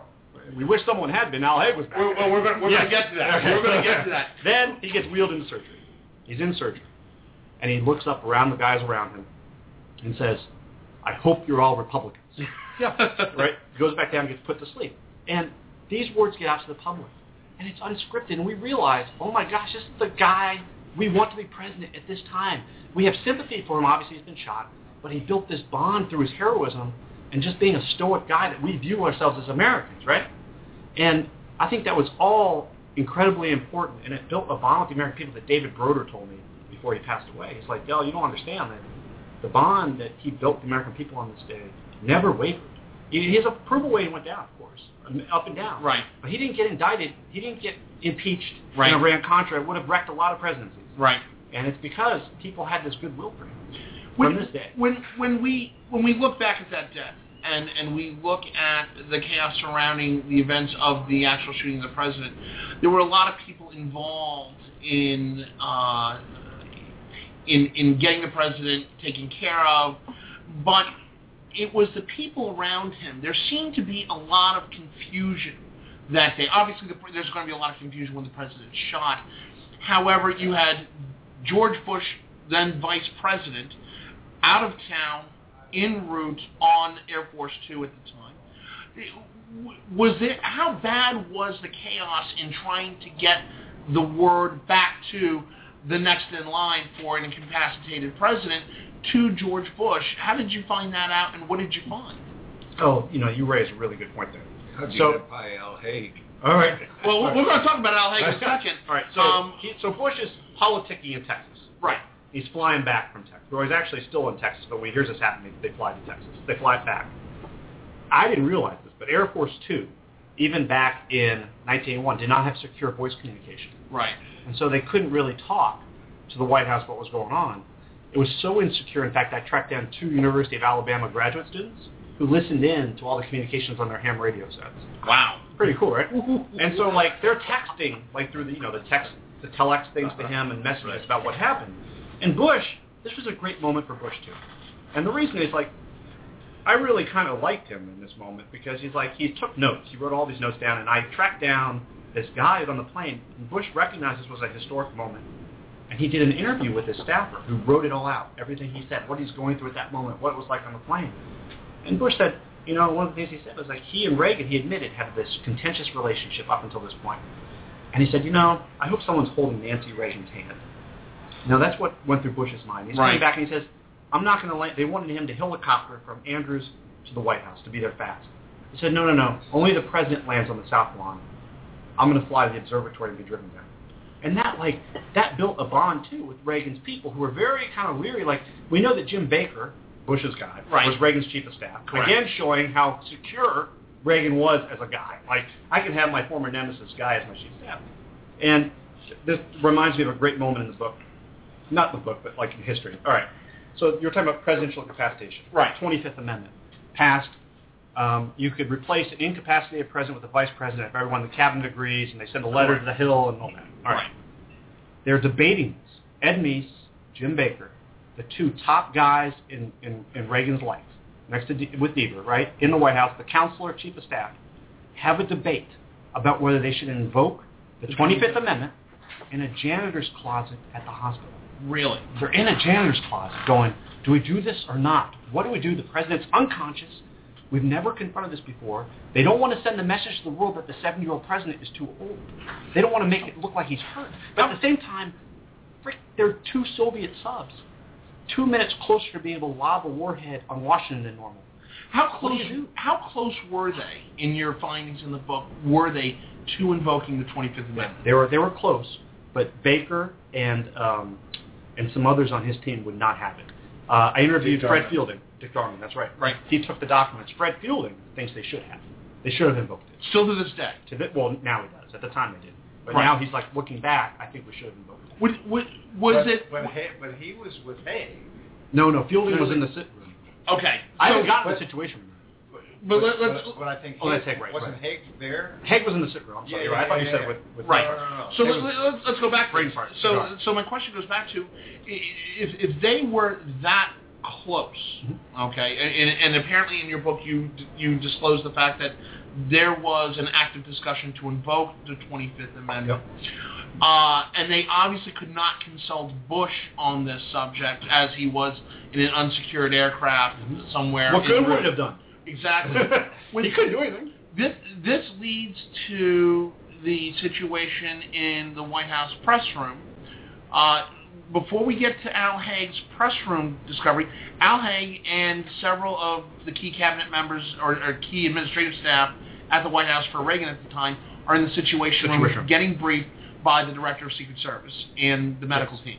Uh, Treasury Secretary. Treasury Secretary, correct. But what is the mentality and what's the thought process going through in the Situation Room at the time? All right. I had great insight into this because we know the Situation Room is one of the most secure rooms in the U.S. government, right? Mhm. And we've all seen the iconic picture of when they took out Osama bin Laden, and there's that the picture of the compound in front of Hillary Clinton in that picture, and you look at it, they've gone into the picture, into that map that she had of the compound and pixelated it, Right. so our enemies can't tell the resolution of our spy. Right. That room's that secure. Right. Dick Allen, the national security advisor, walked into that room with a tape recorder and hit record, and it ran for four and a half hours. He let me have those tapes. What did you find in those tapes? They're amazing documentary history of the fights going on, how Haig really did not understand presidential succession. He bungled it a couple times. Caspar Weinberger gets in a fight with him and screws up the DEFCON levels. He's like, oh, we should go to DEFCON 2, meaning let's tone it down so we're not going to scare the country. Uh, DEFCON 2, uh, no, no. He thought they were on DEFCON 2. Right. No, no, no. DEFCON 2 is like right next One to pushing the button. Right. No, no, they were on DEFCON 4. And like it was so fascinating to see this like back and forth, and you can hear on the tapes like like Haig wanted control of everything. He's like, we're going to run everything by me. We're not going to talk to me or do this. And he looks up at the TV, and he sees Larry Speakes, who'd come back from the hospital answering questions, and bungling it. I mean, the guy was like, I don't know, I don't know, I don't know. Maybe the press knew more than than Speakes did. Right. And and that's like two re- two things go through Dick Allen's mind at this moment, and David Gergen's mind, who was there. One, um, it's much worse to look like you're hiding something. No, it's much worse to look incompetent than if you're hiding something. He looked up, the government didn't know. How do you not know? We have the Soviets about to attack. What do we do? And so Al Haig says, I got to solve this. He runs upstairs, grabs Dick Allen. They're heading up the thing. Dick's like, where are we going? He Speakes is making a mess of this. We got to go fix this. And Dick's like, wait, wait, wait. Al, Al Haig gets on the podium. And uh, Dick Allen, this is going through the mind of the National Security Director, the National Security Advisor. At this moment in U.S. history, National Security Advisor, this is what goes through his head. Al Haig's legs are shaking because, you know, he had this heart bi- quadruple bypass like a year earlier. Right. He's, his ring, his West Point ring's clacking against the podium. He's shaking. And Dick Allen goes, oh my God, he's going to collapse. If he collapses, do I drag the Secretary of State off the stage and continue the briefing myself, or do I summon help? We've got to What in we, the world? We've got to go to break. Can you stay for another segment? Okay, we're, we're going to take a quick break. When we come back, we're going to continue our discussion about Rawhide Down, the best-selling book on the New York Times bestseller list, with its author, best-selling author, uh, Del Wilber. We'll be back in two minutes. Stay with us for this fascinating segment. We'll be back.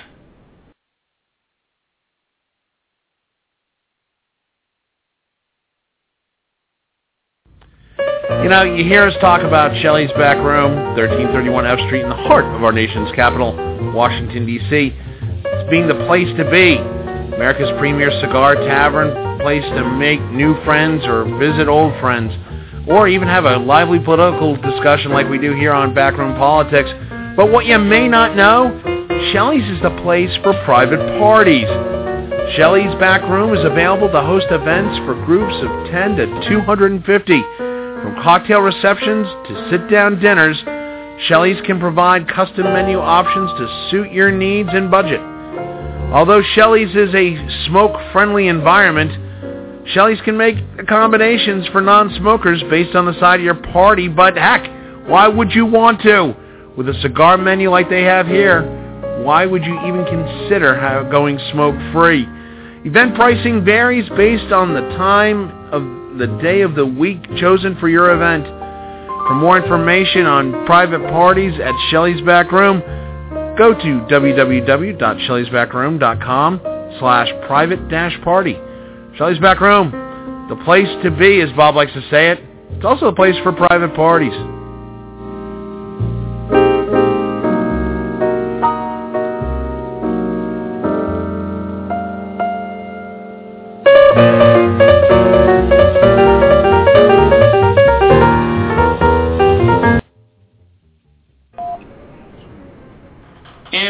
Here live at Shelley's Back Room, 1331 F Street in the heart of our nation's capital, Washington, D.C.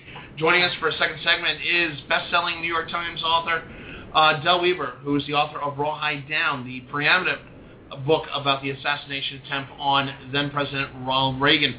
Uh, Del, when we went to break, we talked about Al Haig and, and his infamous press room uh, appearance, where what compelled Al Haig to go up to the press room, address an already rabid, chaotic meeting yes.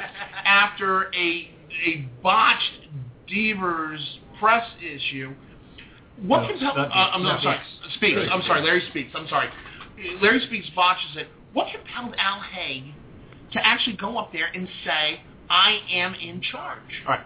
Um, so Al Haig had seen Speakes on TV down there, and he Mhm. got concerned that he wanted one message going through, and it had they had spent on these tapes. I could hear um, them spending 20 minutes on a simple message, like to the foreign government, and they wanted to be very calibrated, even though they didn't want to say anything. Well, he runs upstairs to do this, and he gets up there, and you know, Dick Allen, as we said, That incidentally does not seem to me to be a bad idea. no, it was a good idea. They were trying to be very careful, and Speakes was wrecking their plan, according to Al Haig, right? But Al Haig had said, no one's talking media unless we all agree. And he ignores that, runs upstairs, right, because he's Al Haig. He gets up there, and he screws up. He screws up presidential succession. He goes, as of now, I am in control here. As you all know, because the president, vice president, secretary of state in that order, vice president's on his way back. I'm in close communication with him, which frankly was not exactly true because I couldn't really talk to the vice president. And and and Dick Allen, in his mind, he's stand, there's this great New York Times photo of Allen standing stoically.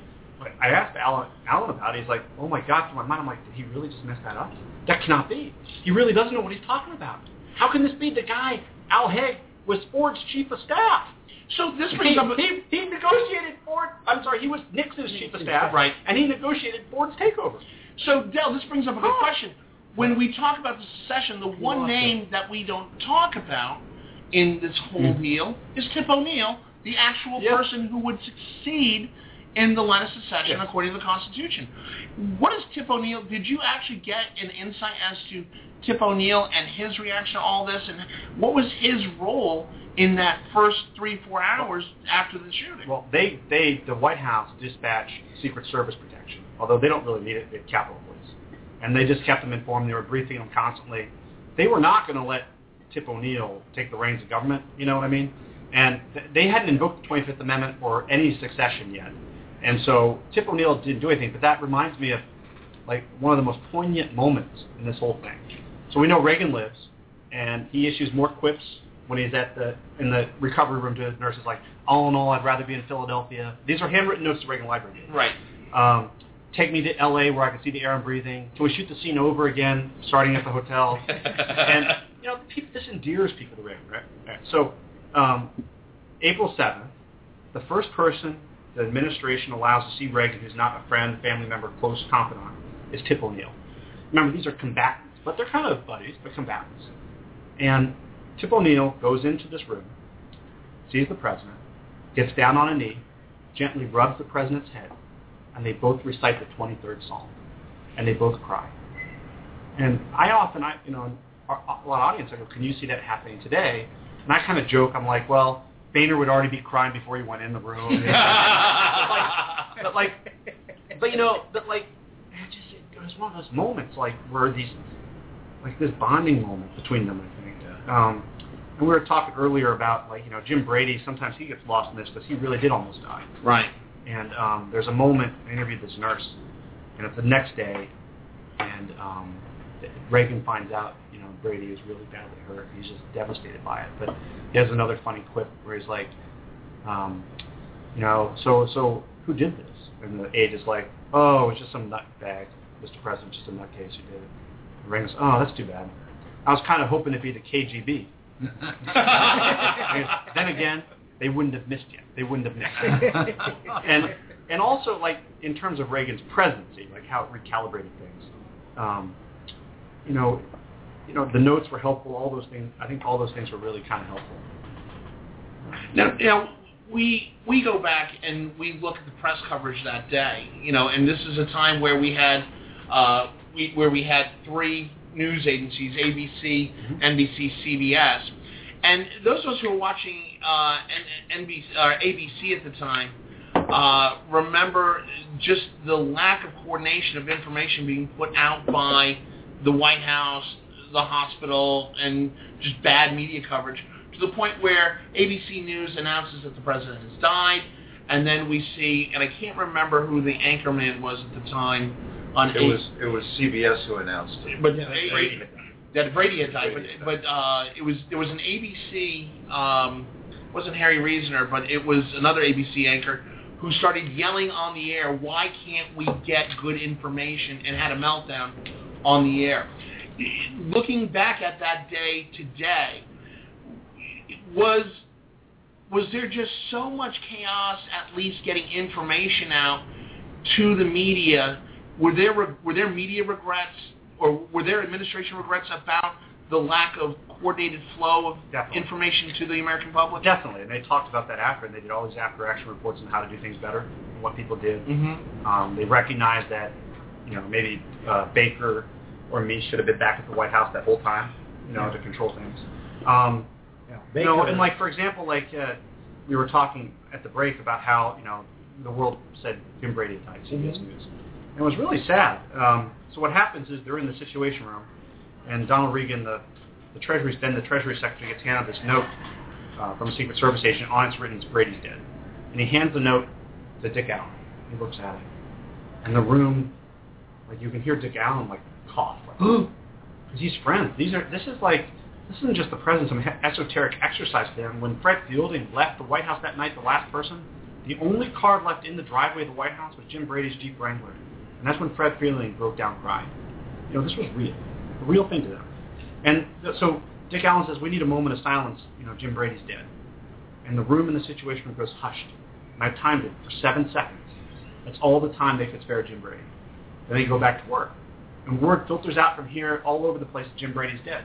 Meanwhile, they start reporting, CBS Radio, CBS News, all these things, Jim Brady's dead. And they go, they're in surgery. Uh, Art Kobrine, this kind of like total alpha male neurosurgeon, is working on Brady, and a doctor comes in or it's on the radio and he says, you know, Jim Brady's dead. I- I can't use expletives on the radio here, right? No, no, family show. Okay, good. So, um, and he says, you know, what do they think I'm... Since when? Yeah. There we. Thanks, Al. Okay. They say he says, um, you know, who the f do they think I'm operating on a corpse? He's not dead. He lived. You know, and he's doing that. And so like, um, you know, it, there were a lot of weird like, and when you start untangling this day, it becomes, um, it becomes bigger than it was. Like at the time we think about it, before I got in the book, it was oh he got winged, he lived, whatever, and historians kind of ignored it because, you know, historians go backwards through time, and it's hard to get to the 70th day of someone's term to find out that was the most significant day or one of the most. But I came in as a crime reporter laterally. I found all this great material, including like Reagan. The one line I thought really bonded the American public to Reagan was when he said, "I hope you're all Republicans." Right. And the doctor goes, "Today, Mr. President, we're all Republicans," even though he's a flaming liberal. Right. he goes, "We're all Republicans." Well, Reagan, with to his credit, like people say, "Oh, he had all these great quips. He just tossed this stuff off the cuff." What I discovered about Reagan was he was a very sharp dude, right? Very smart, um, much smarter than he thought he was. He understood his role. This world was the stage right now, right? He's in the operating, the emergency room 10 minutes before that, and he's with Jerry Parr. And he looks up at Jerry Parr and says, "I hope they're all Republicans." And Jerry Parr looks down, and Jerry Parr's not laughing. Jerry Parr's going out of his freaking mind. The president's shot. Oh my God, he could die. That's not funny. And the nurse is like thinking, you know, you really need to stop joking, Mr. President, because you could die. It's not funny. And but Reagan had this sense. I'm going to keep. That's a good line. It fell flat. I'm going to put it in my back pocket, and I'm going to deliver it perfectly. And when you look back at Reagan's filmography, veteran of 53 movies, right? Right. And I watched a lot of these movies when I researched the book, and it struck Even me only- bedtime for Bonzo. I did. Which actually is a better movie that's hard to uh, act opposite a, a, a chimp, okay? but but um, so I looked through his filmography. What were two, two what were Reagan's two most famous films? No googling. No. Two most famous films. Uh, was Well, when he was the Gipper. The Yeah, Gipper, Gipper. Knute Rockne. New What's the second one? bedtime for Bonzo. No. No. King's Row. King's Ah. Row. His two best scenes in those two best movies, hospital-like deathbed scenes. Oh, okay. Right? The Interesting. Gipper, he dies, and he wakes up and says, "Where's the rest of me?" The, the, the title of his autobiography in the 1960s, because he had had his legs amputated and he'd almost died. And so if anyone understood the importance of that moment, going to an operating room with the world focused on you, it was Ronald Reagan. Right. By the way, the guy I was thinking of, Frank Reynolds on ABC. Yes. it was Frank Reynolds. Oh, yes. Frank Reynolds Yes. went off camera, looked off camera, and and, said, "quote Let's na- let's try and nail this down." But uh, let's yes, go that's back. a good point. Let, let's go back to Nancy Reagan. Yes. Uh, Nancy Reagan, by all accounts in media and books, and including your book, was a stalwart. Seeing her, her this, this truly romance for the ages, her the love of her life on a surgery table, almost dead. Reports came out that she was actually a rock in all this and tried getting everybody back on track. How accurate were those reports in your investigation for the book? I think very. I think she, like, even into her hospital care, like, there's this one doc, this one uh, doctor who's like a resident, and the res, the doctors couldn't had a hard time dealing with her because she was so detailed. She's the son of a surgeon, a famous brain surgeon, and she had all these questions, and they finally just like put the underling said, "You have to deal with this lady. We can't deal with her anymore." Um, what's interesting about Nancy Reagan, this day was like the most traumatic of her life, and it, I think, and it did influence her decision to start seeing the um, spiritualist, you know, like the, the the fortune person, Right. um, which got her a lot of criticism. I'm not so sure that's fair because I think that you know people, when confronted with the loss of the love of their life, they were very much to people like that. Um, it's fair criticism, um, but she, you know, I, so I, I give this talk at the Reagan Library, and in walks Nancy Reagan. And she had not, she did not do an interview for the book. She refused to talk. She read the book in, uh, over two days, and a friend told me she sobbed at the end of it. She walks in and sits in the front row, and I have to deliver this talk.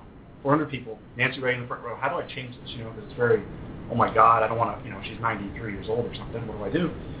And afterwards, Jerry Parr was with me. And sometimes, like, we look back at history, oh, that was so long ago. But, like, you know, what was it, Faulkner's quote, the past isn't past, isn't, or is not dead yet, or something. Right. Very beautiful quote. And to me, that's like Nancy Reagan comes up to Jerry Parr, grabs Jerry Parr by the shoulder, and says, Jerry, thank you for giving me my life back. 30 years later. Now, in, in a, you have a copy of your book. I got goosebumps. I was like, oh my God, did that just happen? Yeah, you, you have a copy of your book, Mhm. which is signed by the entire presidential detail that was on Reagan that day, his body team. Goals to get it signed by all. Right. When you talk to them, we hear the quips about Secret Service agents. They sign up to take a bullet for the president. In this case, it actually happened. Did did they have a sense of they didn't do their job right? They did their job right that day. Uh, they would do it again the exact same way. What is the sense you got from the body team that day? I think that there was a huge sense of failure. They felt like like you don't want the president getting shot. Um, they did the same advance, that same event. They'd been to that hotel 110 times with presidents from 1971 to 1981, the last decade. And they did it the same way every time. That rope line went the same places just to keep the crowd back. And they didn't think about it. Complacent. If this had been Baltimore or this had been Philadelphia or New York, they would have been on edge because it's all new to them. Right. This is so routine. A police officer going to that gets roped into it. He's the one who tackles Hinckley, one of the guys tackling tackles him so violently that he shatters his watch. Before he went to the Hilton, he said, oh, you're not doing your normal patrol today. You're going to the you're going to the Hilton. It's, he had thinking about putting on his bulletproof vest. He's like, eh, it's just a Hilton. Puts it back in the locker and goes. And so they had this huge sense of complacency, and they felt terrible about it. At the same time, the actions of one or two agents, Tim McCarthy, who pivoted and took a bullet without thinking, and Jerry Parr, who acted without thinking. Because there are two interesting trends colliding at this moment to save Reagan's life. Trauma care gets very good. If this is 1976, and or this is 19, March of 1977, and he had somehow beaten Ford and then beaten Carter, Reagan dies. Because the trauma care is not there to save him. There's not enough time. They don't know what they're doing. They, they just reacting haphazardly in the operating room. It's a mess. The other thing that saves him is in the late 70s, so in 1972, George Wallace gets shot in Laurel, Maryland, right? And he's shot by Arthur Bremer. And the detail, one guy gets shot in the neck, another guy gets shot, they dive after him. Wallace falls to the ground, blood is spreading on his, his white shirt. And an agent's right there, and he froze. He's just there frozen. And you can see the video. And Wallace's wife covers the presidential candidate, covers the body, right? Covers the body. And they learn from this. They say, you know, we have to learn how to react faster. Our training is not intense enough. And so these agents out in L.A. on their own are like, we're going to team up with the L.A. SWAT team, and we're going to take over this old drunk farm in, in Saugus, I think, California, and we're going to do all these intense drills. They have helicopters, live fire, bombs going off, throwing people in front of motorcades. And it's called AOP training, attack on principal. Very realistic. They adopt this. So that by the time this happens, Jerry Parr, the 50-year-old head of the Secret Service detail, is going through the paces at Beltsville like everyone else, two weeks out of every eight, sweating his balls off, you know, running through smoke screens, diving in front of the president over and over and over again until it becomes muscle memory. He also they also instituted a 10-minute medicine class. Not that they teach you medicine in 10 minutes, but here's 10 things you need to know to keep someone alive for 10 minutes. And one of those things was bright frothy blood, probably from the lungs, get him to the hospital. They don't do that. He, he doesn't make it. And so these two things just kind of bam, and Reagan lives. Look, let's let's talk. About, I, I wanted to ask ahead. a question. Go ahead, Alan remind, Moore. remind me, remind us what what the world knew in the days after, because my recollection is, as you say, it came so close, but we didn't know that. They didn't want the world to know how close it was. So tell us everyone about had everyone had. I heard that or equities. It's new to me that term, but like in terms of news media and everything. But like the equities of this were such that the Secret Service didn't want to. They wanted to focus on the heroism and everything, but not admit that Reagan came that close, right? And the White House certainly did not want the public to know the 70-year-old president of the United States, whose health and age were already matters to. Remember the way he eviscerated um, Jimmy Jimmy Carter? Carter. Oh no, that was Mondale. Mondale, Mondale, Mondale in '84. But that was an issue in the 80 campaign too. You know, he kept Correct. joking, this is the 39th anniversary of my 30th birthday. Right. You know, he kept joking about that. And so, you know, that, and I think that they kept that quiet. I think as years went on, more came out, Yeah. but not in a way like you. I read an AP story like from 1995 where the doctor's like, oh, he almost died. They published something and something else, but not in the way I think that kind of like framed it all in this context and tapestry where you really understand that like a guy's life was literally at stake, hung in the balance of seconds, split seconds and minutes. I mean, we don't look back. Oh, he was fine, whatever. No, you know, he lost more than 50 percent of his blood. Let, let's let's talk a little bit about about John Hinckley, uh, the, the assailant. Um, John Hinckley came from a very nondescript, non-troubled background. Uh, John Hinckley's parents were middle income. His his father was, I believe, a doctor. Uh, his mom w- was a professional in her own right. It, it, it seems like this household that Hinckley came from was the stereotypical American middle class tale, yet th- he he was obviously a troubled person. As you investigate this book, eh, when did the trouble start, and when did his fascination with taking out not just Reagan but any president? When did that start, and and how come the Secret Service missed it? That's a great question. Um, all right, so Hinckley's family was totally normal. Mm-hmm. His dad owned an oil services company, very wealthy. Mm-hmm. Um, but he started having some serious like loneliness and kind of other mental health issues, so much so they started seeing him to a psychiatrist. Um, His was- family did. His family did, psychiatrist. And he wanted to like, he was a loner. He wanted to be a songwriter. You know, he went out to L.A. a couple times in his life and like just lived in hotels, watched TV, ate fast food. Never really did anything. Tried to be a songwriter and couldn't. Was very lonely.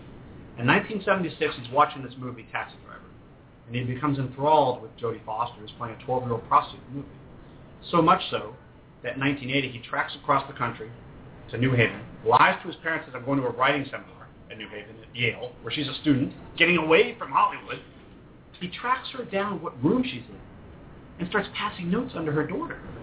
On top of that, he gets her phone number, starts calling her. And how do I know he called her? How do I know what was said? He taped them. He taped the calls.